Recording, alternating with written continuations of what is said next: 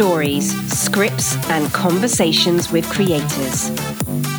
This is the Brave Maker Podcast.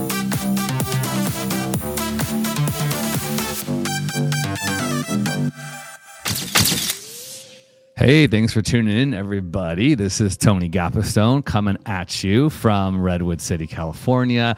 I am a, writer and a director. I occasionally act as well. You can find me on the interwebs at tonygapp.com, and all of my socials are usually my name, Tony Gapastione. I am a white guy with uh, brown hair, wearing some glasses, and a very simple plain sweatshirt in my very purpley pink studio today. And my pronouns are he, him, his. I love doing this stuff. Thanks for tuning in, whether you're live or listen on the replay. You can catch our podcast on all podcast platforms. And if you want to ever see us, you can watch us live or on the replay on our YouTube channel BraveMaker.org. I'm always with my friend, co creator, collaborator, actor, producer, things, many, many things this person is. Christina Ray Jackson. Welcome, Christina. Thank you, Tony. I love that. And I'm loving your lighting. That purple lighting yes. is just stunning in there today. Really making that Brave Maker banner pop. yeah. I'm Christina Jackson. You can find me at ChristinaJackson.com. And I am in my Dublin studio today. That's Dublin, California. I'm an African American woman rocking the Wakanda cosplay today. More on that later. And I've got some uh, red lips and wild black curly hair. And I'm in front of a faux plant background with all kinds of wonderful creatures. I got butterflies and snakes and gecko lizards. And I'm oh, excited for today's show. I did. They just keep popping up. I'm like, where are you guys coming from? Okay. All right.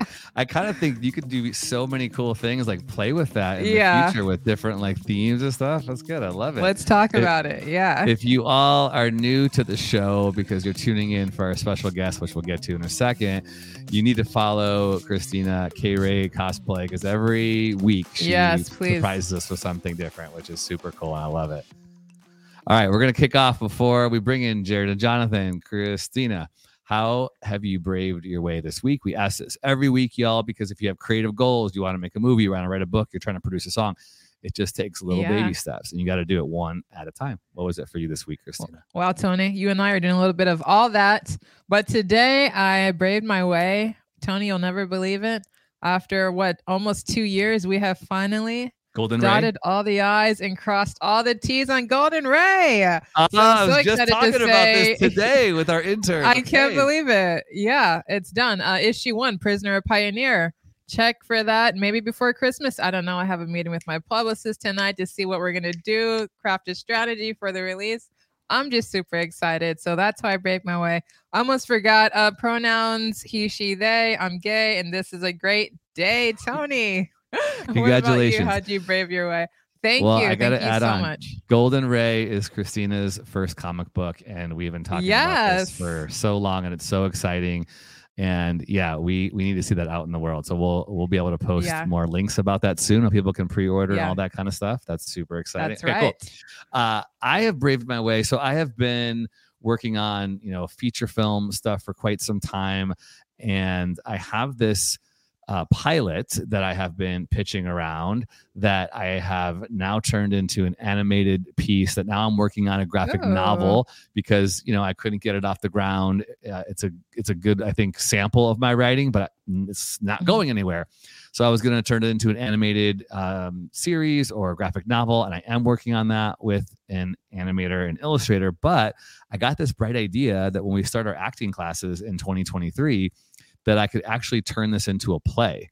So, oh wow, church biz, church biz is turning into a play, and I'm going to workshop that in our new storytelling in-person class that starts in January, and, and, I'm really stoked about it. I just, you know, it's like one of those things that evolved into so many different I forms. Love it. So I'm writing church biz as a play. So, and Christina, you have a role in it. So uh, we'll talk more. Are you adding playwright to your titles, Tony? I guess so. My gosh. Here you go. Do That's whatever great. you have to do, people, to get your creative goals out there. Uh, speaking of that, stories. Have, yes, right. We have two creative people who yes, are doing do. just that. They are uh, Emmy nominated filmmakers. They have done the tour of many of the iconic and well-known film festivals that you're familiar with, from Tribeca to South by Southwest to Sundance and they have a new documentary, a feature length documentary coming out called Clean Slate. And they are our featured filmmakers at our November event, November 30th in Redwood City, yeah. California, to premiere it. We're so excited to have filmmaker John Jared Callahan and Jonathan Pickett. Welcome. Yo, welcome, welcome to the show. How's it going?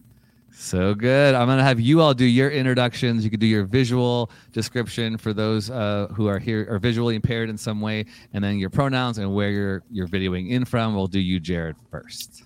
Great. Oh, it's great to be here. My name is Jared Callahan. I my pronouns are he, him, his. I am coming to you live from my office that's out on a farm uh, just south of Oakland, California. Uh, and I am wearing a red and black flannel shirt and a San Diego Padres brown and gold hat. Yes. Jonathan. Hello, I'm Jonathan. Uh, pronouns are he, him, his. I'm coming to you from the best city in the world, San Diego. um, anyone that disagrees is incorrect. And uh, I'm a young white dude with a mustache and a long sleeve t shirt and uh, semi trendy, attempting to be trendy mullet type haircut. mullet and stash, everybody. Well, and a yeah. stash, yes. By the way, Tony, I'm like 90% sure that I read a draft of Church Biz in like Yes, you did. 2017 oh, wow. or 18. You sure did. It's That's been amazing. around it's the block, dude. That's so Jeez cool. Louise. Yeah.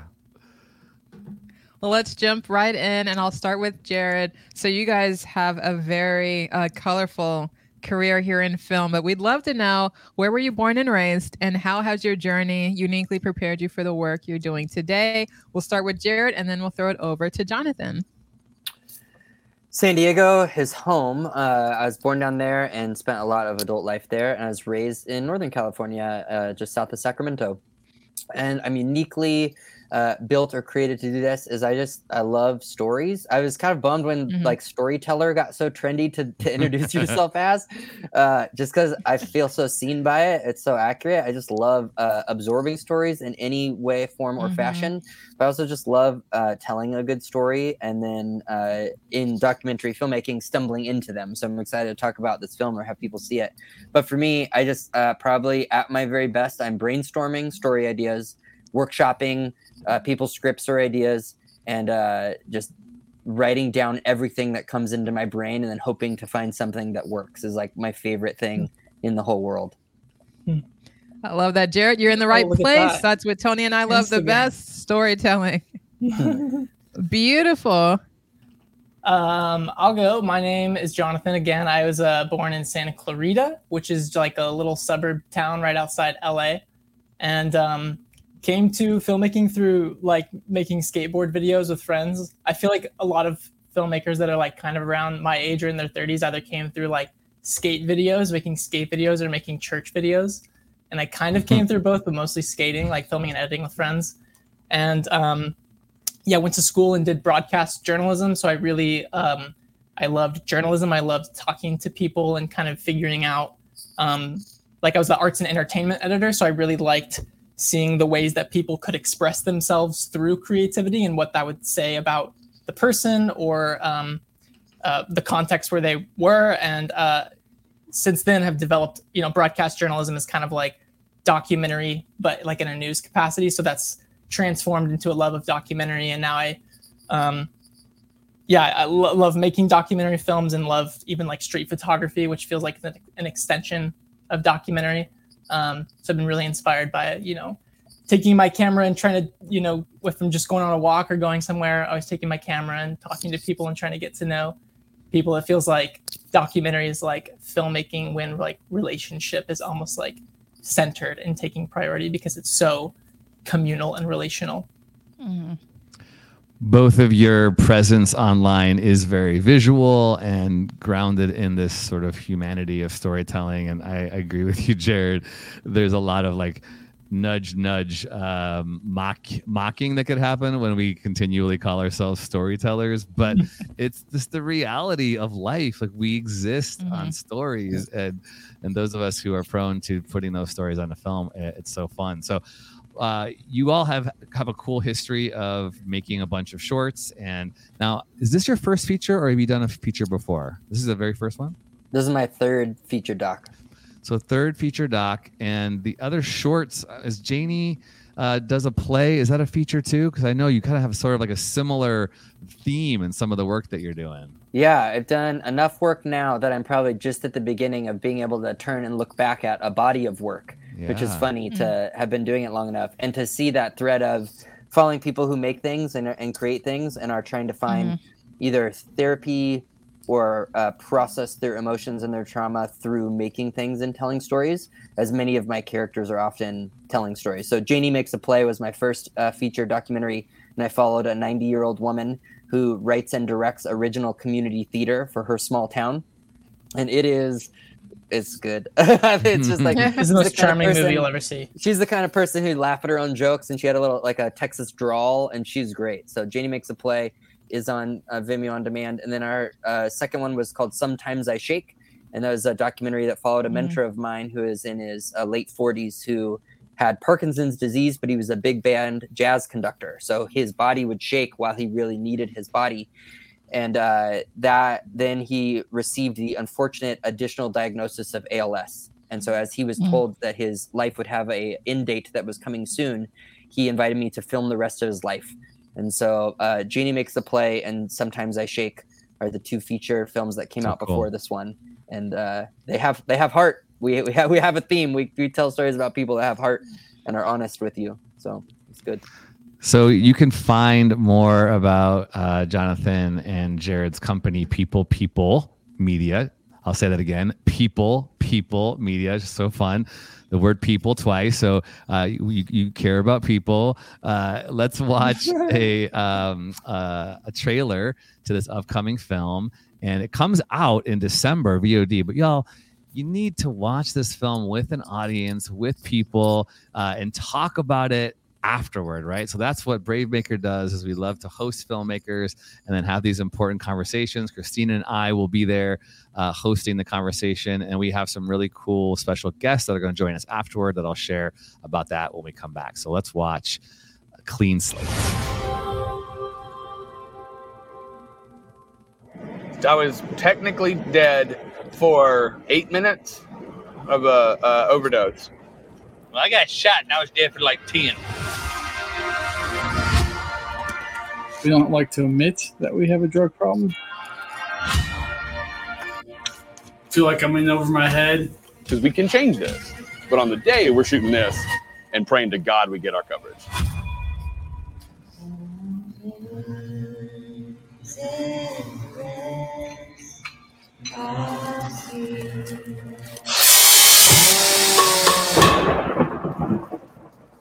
I'm so stressed that I, if I had something in front of me, I'd do it.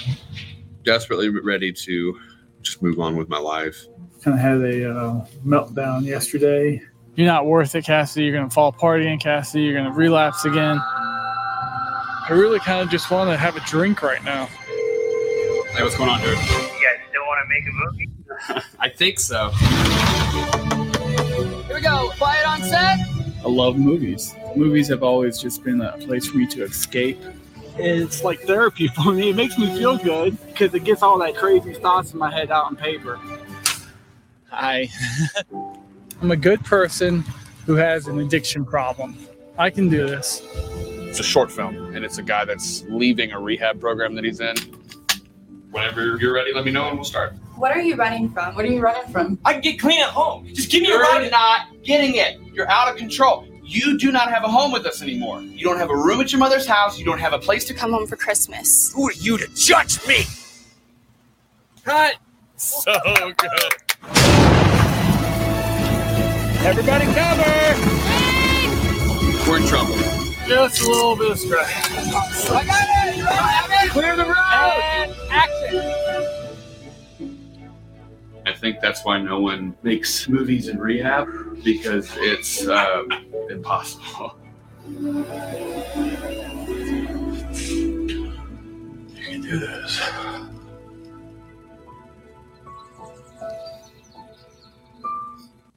So that's exciting. I just want to say films with heart, as a humble filmmaker, I think are the only films worth making. So, what can viewers expect to absorb uh, from the story told in Clean Slate? Oh man, uh, we found the world of recovery is they're always uh, on the razor's edge of emotion. I feel like they would laugh, Mm. cry, laugh in the same hour, and oscillate between the deepest uh, traumas and the, the deepest joys. And so, the the movie really captures that. I feel like when you come see this film, hopefully at the Brave Maker screening, is Yeah. you get to be transported with a group of people into a world that many of us would never be otherwise. And I feel like it's a Mhm. real fly on the wall to the realities of residential recovery. Uh, some of them chose to be there, but many of them were court mandated to be there and were required to be there. And it was just, it was really special. So I feel like by the end of the film, I'm hoping that by spending that, uh, the time with these guys, that it will increase empathy. That it, it's a chance for me to get to experience the way the world looks like um, through the eyes of constantly trying to stay on the, the road to recovery and stay healthy um, and to do so through tough and happy moments so it is a it's kind of a laugh cry laugh movie as well uh, but it's something that in the end hopefully we're all getting out of our seats and rooting for them to succeed I love that endeavor to increase empathy and understanding uh, for this community. Yes. That's why we really like making verite movies, like verite documentaries, because just like the sense of immediacy and the sense of presence that comes with like it's not a retroactive kind of talking head looking back on something, but it's like you're literally living with the people in the program and journeying with them through the ups and the downs. So I feel like the the presence that verite uh, lends to the movie is uh, really effective in like kind of giving that that tension of like hope, uh, celebration, but also like the extreme difficulty and the day in day out of like what's it actually like to go through a day and to walk in someone's shoes who's struggling with recovery and mental illness and poverty and all sorts of like really really tough stuff. Um, the the uh, the arts atlanta which was a publication that gave us a pretty nice review out of the atlanta film festival they had this quote that was awesome that i want to just like repeat back to anyone who asked but it's like it's the kind of movie that makes you it breaks your heart, but it also makes you stand up in your seat and cheer, which is like awesome. That was like exactly what we were trying to do, Mhm. you know, Jared. So you talk about we have people who are watching who are both film lovers, movie lovers, and then filmmakers. So I want to talk a little bit about the the craft of making a documentary. Our interns are watching live right now, so I'm thinking about you, Sky, Ella, Tommy, and Gabe. Uh, we're going to be embarking with them on making a documentary around veterans uh, living in a Mm. communal communal home. So, what are some of the things that you have learned over making your documentaries in these uh, in this third uh, iteration here about how you walk delicately into someone's life uh, Mhm. to be that fly on the wall, to capture things that are sometimes intimate and vulnerable without i- i- being insensitive. And in Yeah. some cases, when you're telling these, you know, vulnerable stories without re-traumatizing people, asking Right. them to relive these difficult spaces in, especially in this re- recovery and addiction world that you went into. yeah that's a great question um, i feel like that could be an hour long Yeah. conversation. Doc The- ethics.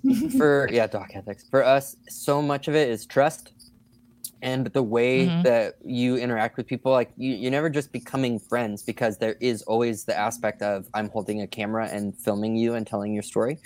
But as much as you are able to earn trust to be a person worth um, spending time with um, a good listener.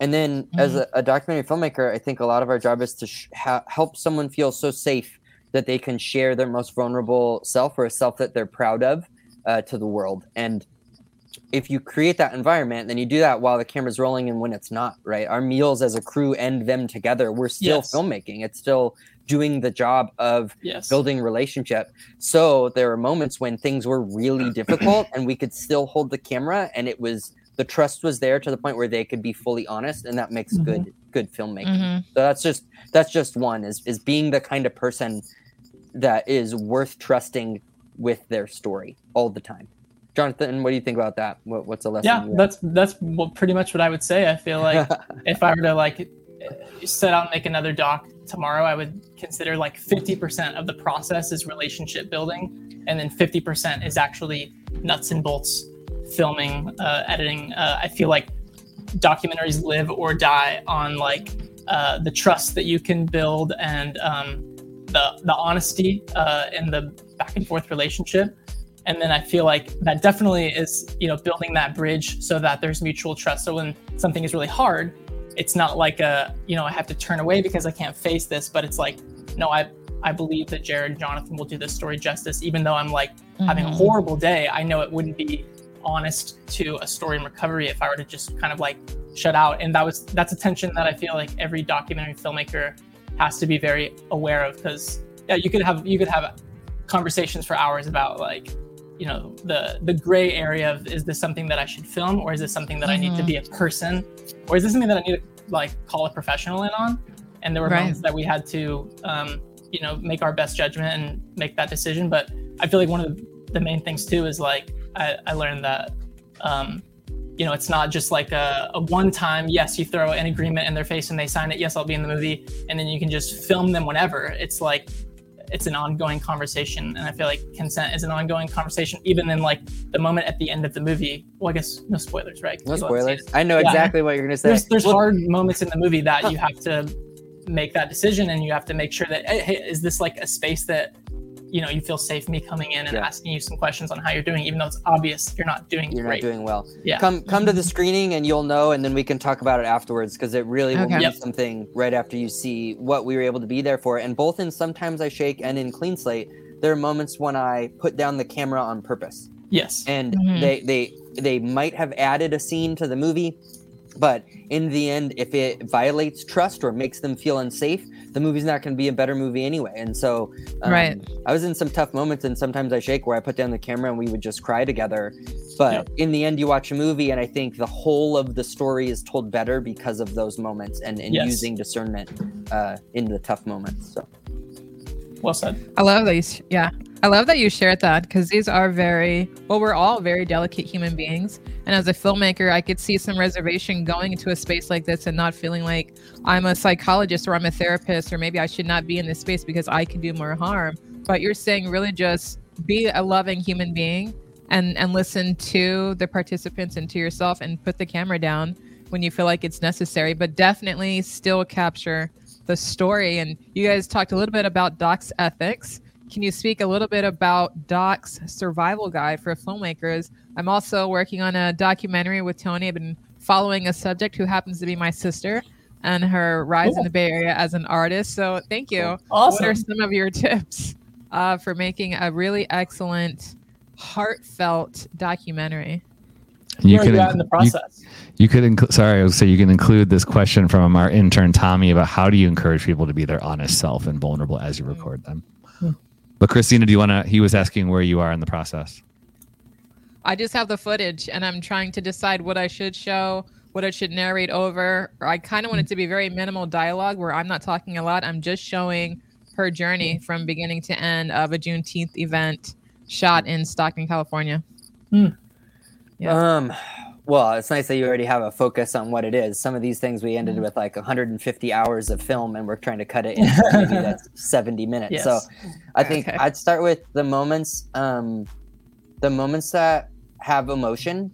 And mm-hmm. we had assistant editors go through the Dan footage for Sometimes I Shake and make notes of every time that extreme joy or sadness or oh. like real emotion came out because when people are emoting uh, a lot of times they're thinking less and following their feeling their guts like truth mm-hmm. truth truth is out mm-hmm. if you are laughing a belly laugh or crying um, and i feel like that was a good place to start they didn't all make it in the mm-hmm. film but it was like a structure for like what do we have and then another one okay. clean slate um, i'd cut out anything that feels fake to you it doesn't matter if it's yes. the right words or it moves the plot if you're watching and you get that like gut feeling of like this, mm-hmm. they're shining it on or it's through a layer or they're saying yeah. what they think I want to hear. All yeah. of it. Cut all of it. Cut it. Yeah. yeah. Better, better to start with stuff that's just real and then mm-hmm. craft and find the story or what you want to highlight.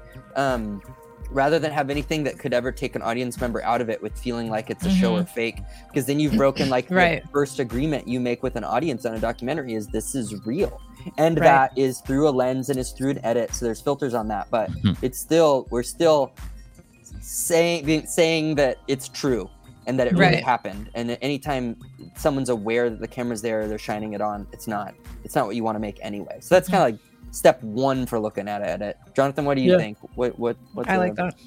Yeah, I feel like um, the thing that I was trying to like learn on this film is like how to listen. Jared and I were always trying to figure out what is the movie telling us it needs to be, and so and even making documentaries in general, I feel like art it's like an act of listening. Mm. So um, yeah, paying attention to what moves you and what stirs you, and finding like Jared was saying those emotional moments, and then maybe editing those scenes first and being like, okay, this is a core Mm. moment at minute 45 everything is going to be kind of building to this and then same with this moment in act three and then also Mhm. Listening by um, exposing it to other people to people that you trust test screen? um, yeah we were really really big on feedback and test screening on this movie and the, the edit was like the first cut was super super long and like we were Yeah. is, is this is this even a feature film or is this like a episodic type thing and i think the Mhm. more that we showed it to people that we trusted and listened to what we were feeling when watching it with an audience and then also what the audience was saying to us it really helped us distill it into smaller smaller smaller cut this cut this this is your actual Mhm. story and it's like yeah editing documentary is like it's not construction it's like distilling it's finding like the the what's it the angel in the marble you know cutting Mhm. away until you find what's beautiful but you So do that by listening What Yeah, would you that's say? So, so listening and engaging, uh, you know, to Tommy's question, I think Yeah. what I hear, what I hear you saying, even behind the camera, this is like the, this is the age old, you know, people say, you're going to make me cry. Like, what's that woman? Um, Barbara Walters was kind of infamous for sitting in, on a couch and listening, just like shaking her head and didn't have to say anything, but would ask a question, open ending, and all of a sudden people would cry. Uh, I think there is something really unique about that. Like there's a there's a you know you said empathy. There's also like a, a therapeutic element to people who are in front of a camera feeling they're being seen, obviously because there's a camera on them, but your eyes are on them. Are there any other things that people do or can do that's not manipulative or ethics again that just make people feel like okay, I can say something. I don't know. Do you tell people too they can have edit they, they can censor things at the end talk about No that a way. little bit No, no, no, no, no. Uh, make good work. Everybody I've worked with at, finds out who I am in Google and watch everything I've made. So you are standing always on the platform that you've built for Mhm. yourself based on Hmm. who you are in public, your persona online, and the films that you've made. So that matters. And then be the person that they want to hang out with. Like, be a cool person. Be friendly. Be kind. Be a good listener. You, you nailed it. That one. Like, be a good listener. Yeah. Um, and then if they can absorb all that, then your skills as a filmmaker are to be in a documentary film, to be a mirror, to be a person who's mirroring Mhm. back to them the things that you see in them and start with encouraging, like be a positive person, and that makes them safe and feel seen to then open all the rest of it up to you. You don't start on day one with, oh, this is all my baggage. Like that's a different kind of movie or an unhealthy person I wouldn't want to work with as a subject. Mhm. But that's earned through time and relationship. So see it that you're building a thing over time and you will be able to do things at month six that you weren't on month one if you're doing a feature film. And for me and Dan, it was at year three or four that I wasn't going to do in month six. So know the project, know what's in scope, Mhm. know what it's worth. And if it's you're doing a one day event, you can do different things, but you aren't given the longevity of relationship. But then you choose to make something about a sister that you can go anywhere and be anywhere with, and they'll trust Yeah. you. So choose wisely, Yes. be the person worth being with, and make stuff Mhm. that's holds people in a kind light. Because then they'll want to be in your light the next time. Yeah. Yeah. Do you Well said. always start building the relationship prior to rolling, or sometimes it varies depending on the film? I feel like you can you can Always almost tell in documentaries Yeah. when they show up and they shake hands and then they sit down and they press record.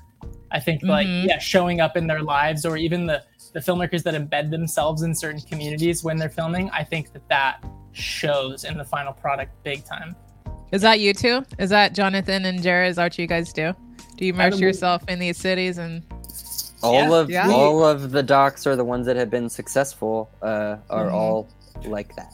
For. Clean Slate, it was Wow. it was cool. We, we lived at the rehab featured in the film for a while. I was there for a month, and for a month we slept on Wow. um, the bunk beds that the guys in the program made for us, and you know we're just like down the hall from from them and their everyday lives. So it, it very much felt like we're we're just like around, and you know when you show up Mhm. and you have lunch with them every day, and and like to um, the question earlier, uh, it's like expecting someone else to be honest when you maybe haven't shared about your life. Uh, y- Like it's a Mhm. two way street, I think, relationally too.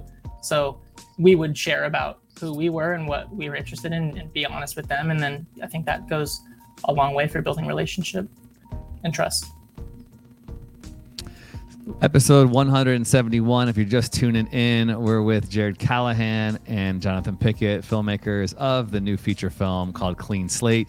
Bravemaker is going to be screening this in Redwood City, California on Wednesday, November 30th. So, to you two who are filmmakers uh, with all these projects under your belt, you know, we have a lot of people who listen and watch, including myself and Christina.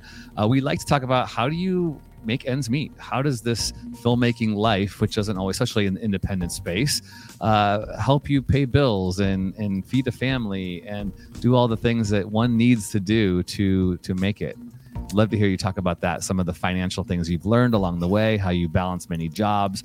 Anything you want to tell our listeners about what you've learned along the way about having a sustainable career in the entertainment Yeah, I was mentoring a young filmmaker today who was asking the same questions. Uh, they are a server and don't want to serve food anymore and would Mhm. like to make things. So I feel like uh, there's there's like steps, there's rungs. You don't just jump from where they are to getting a full salary to pay, get paid well to make anything you want to make or get your dream projects made. I feel like without compromising and selling your soul to go make commercials that are for companies that do harm to the world, uh, that's a way to make money. And you're making things, you're making films, but you're not making what you want to make.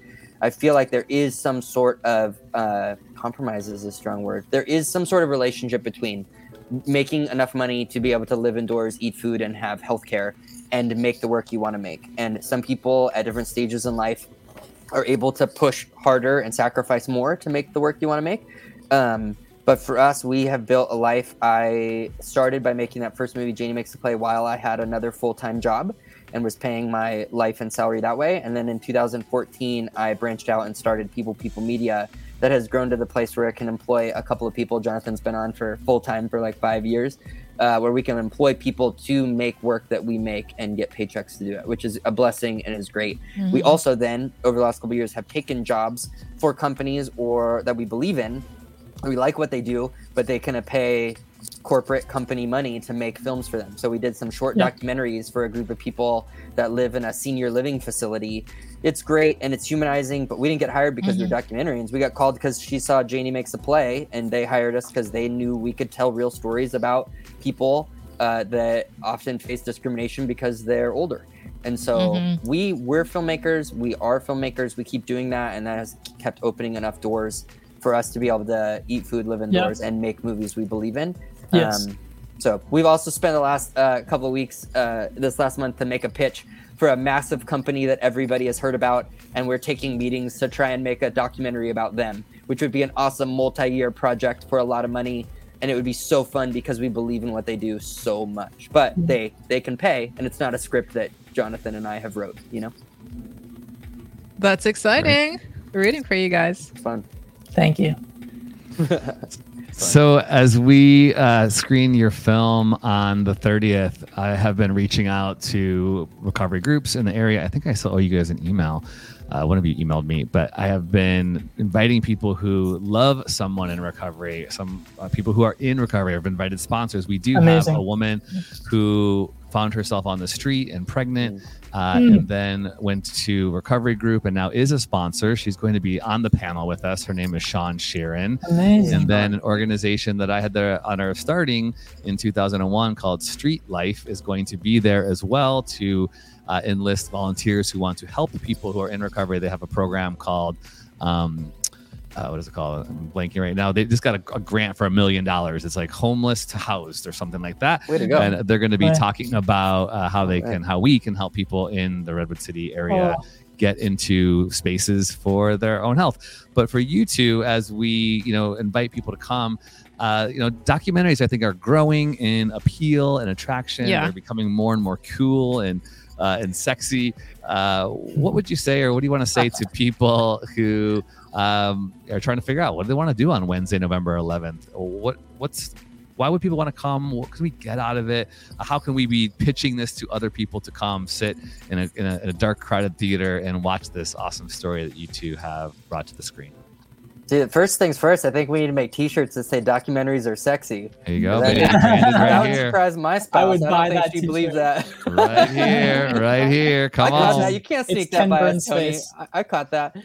Um, I think there's something really holy, special about watching movies in theaters with other people, and I think we've all uh, communally suffered over the last couple years of the pandemic waning and ongoing pandemic concerns, where we lost that, and we lost s- movie theaters, and we lost watching things with people, and we we lost the magic of what Brave Maker does and what film festivals do is talkbacks, conversations with uh, the filmmakers.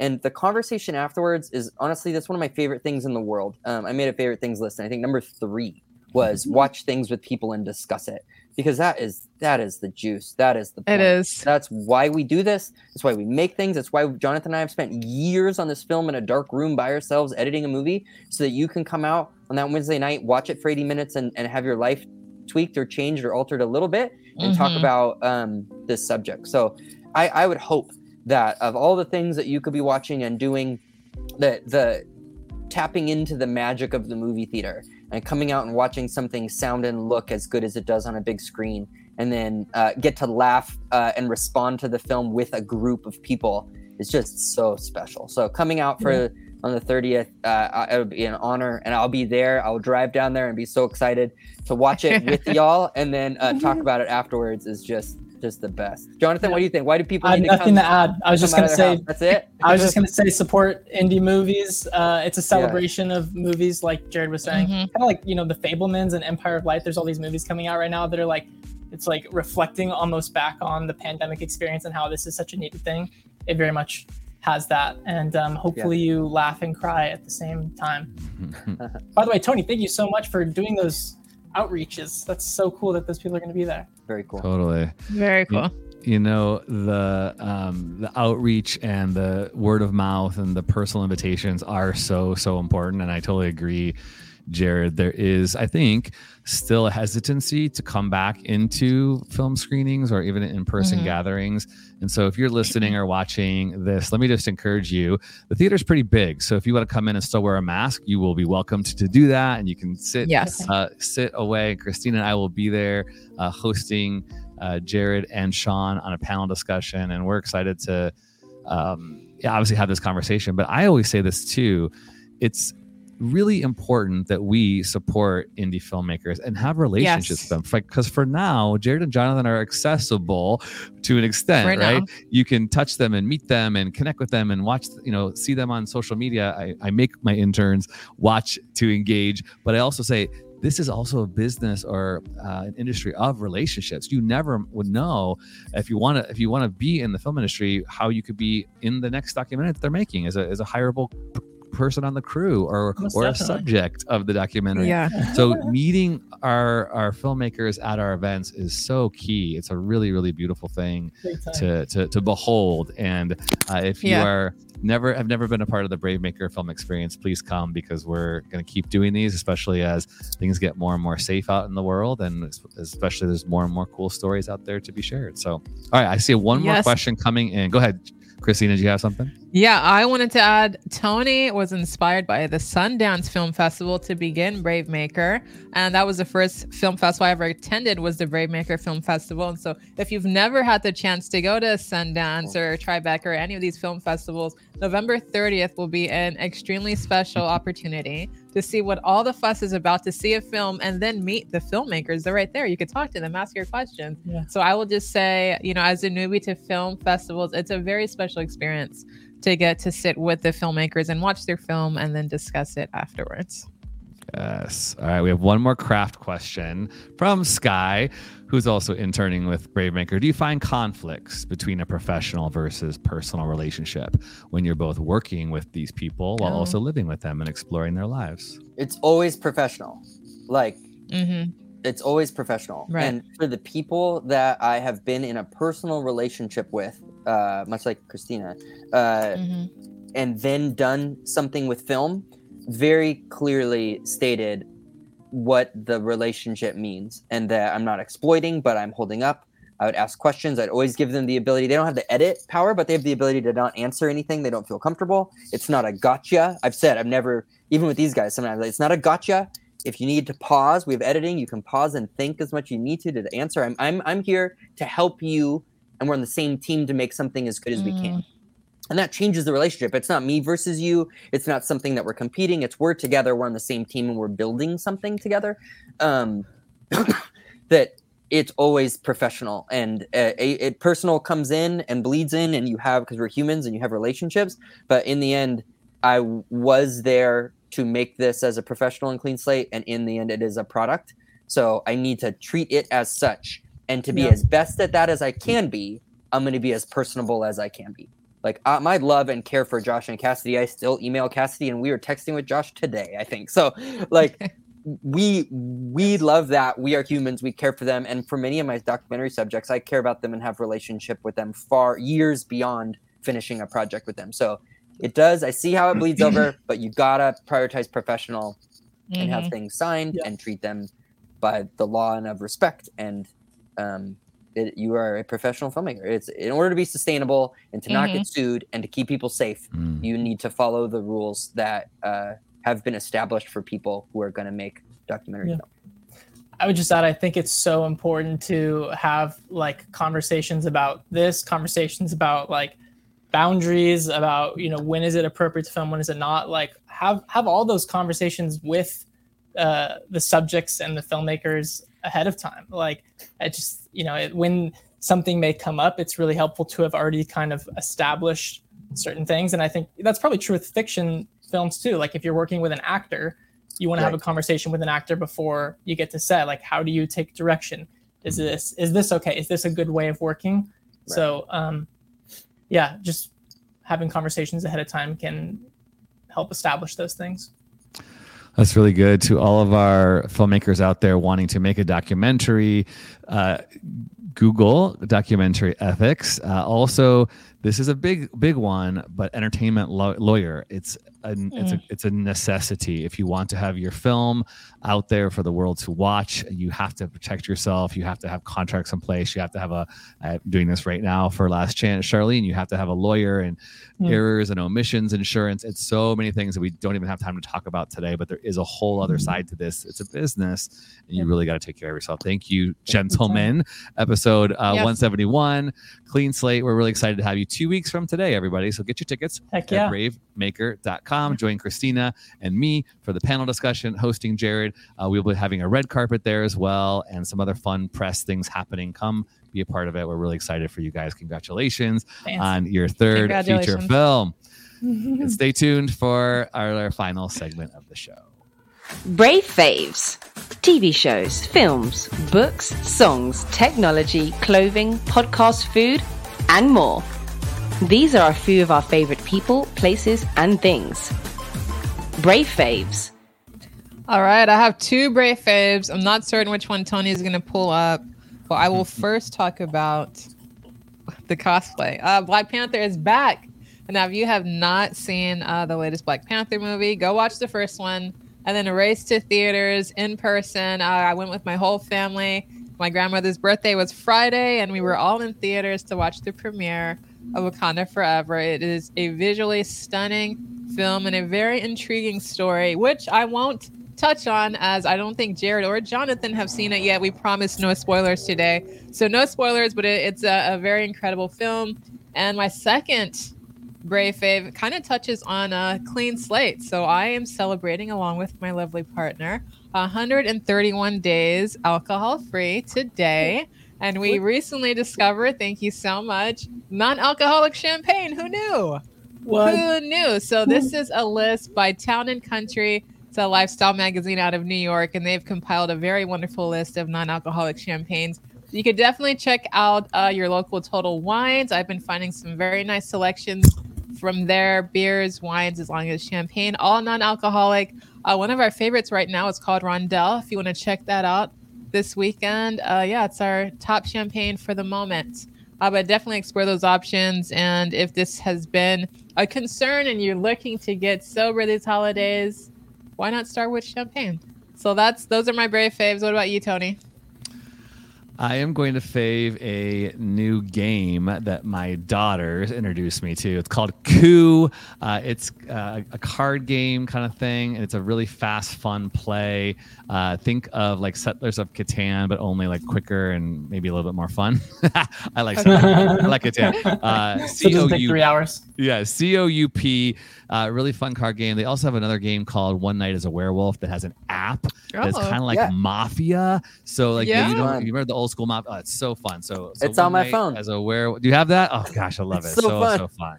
So yeah, Coup is a fun game that you don't need the app for. So check it out. What about you, Jared? What you got? Uh, two things. One is an activity. Uh, I did it today. Go walk in a creek. Go outside. For people who do so much with technology and our phones are connected to our hands at Mhm. all times.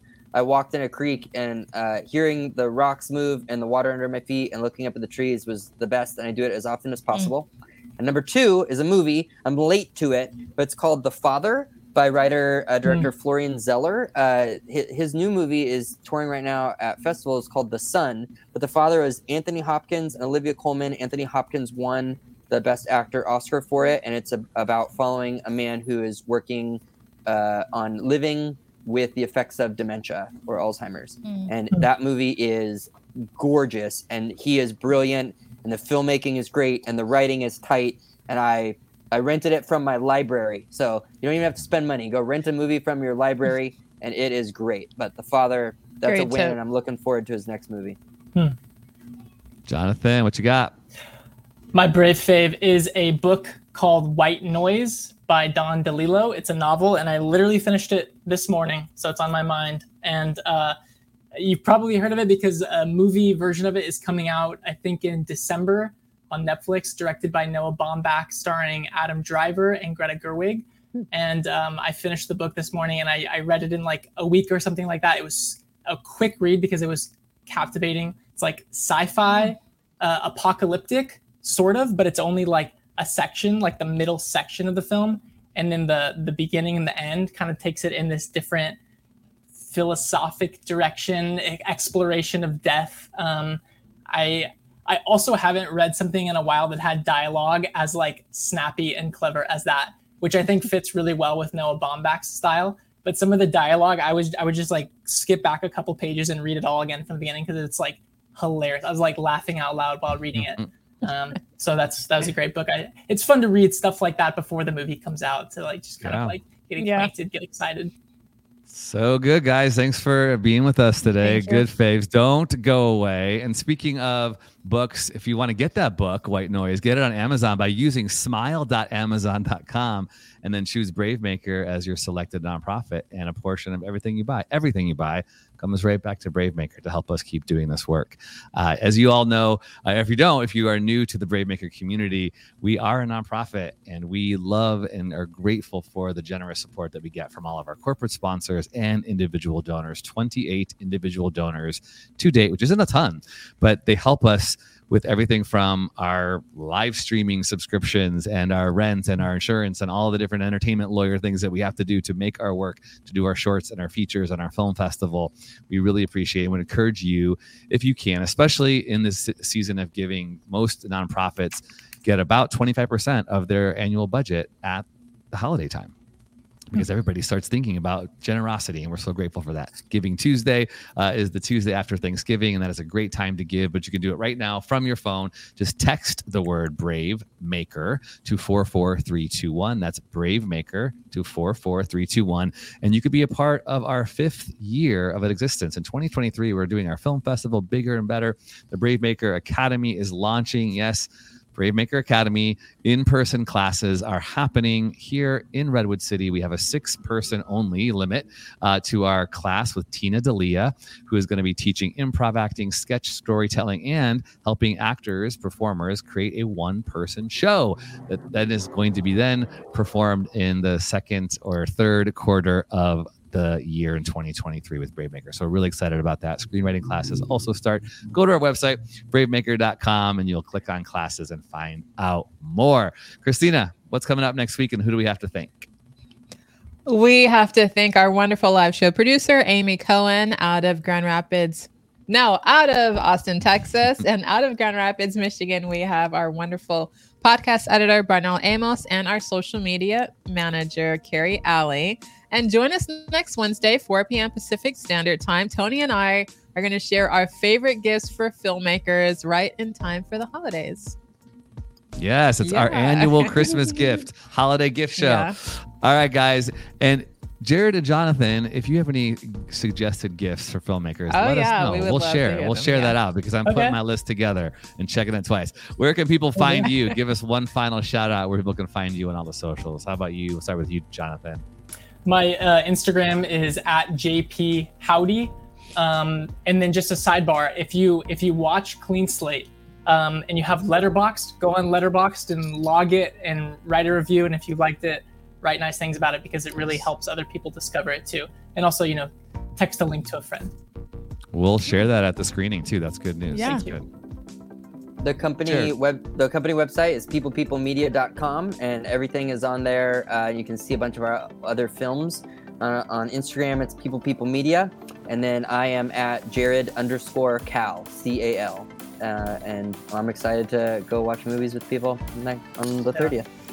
Awesome. Yeah, Docs are sexy. Really appreciate both of Docs you. Docs are sexy. That's Heck Docs yeah, sexy. Hey, we will have that shirt in our our store tomorrow. That's the gift. That's the gift for Christmas yeah. that you got. On. Documentaries are sexy. Docs are sexy. All right, oh, so fun. Thanks you two so much for being a yes, part. Yes, thank you our 171st episode. Uh, love doing this. Excited for you, Jared. We'll see you on the 30th. Jonathan, we didn't even get a chance to say like so many, so much cool history. Jonathan cast my daughter in his short horror film like years ago. It was so, so wow, uh, such good stuff, y'all. So thanks so much for being a part. Don't go away because we want to get a picture with you. Everybody else, thanks for listening and watching. Share with a friend, like and subscribe, and all that fun stuff. Yeah. All right, brave stories change the world.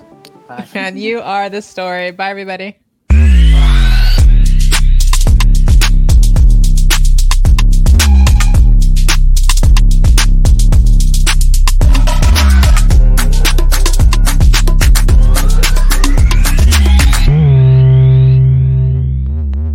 Follow us on Instagram, Twitter, YouTube, and Facebook at BraveMaker.org. Like, subscribe, and share. To become a monthly donor, text the word BraveMaker to 44321 or go to bravemaker.com slash donate. Thanks for tuning in.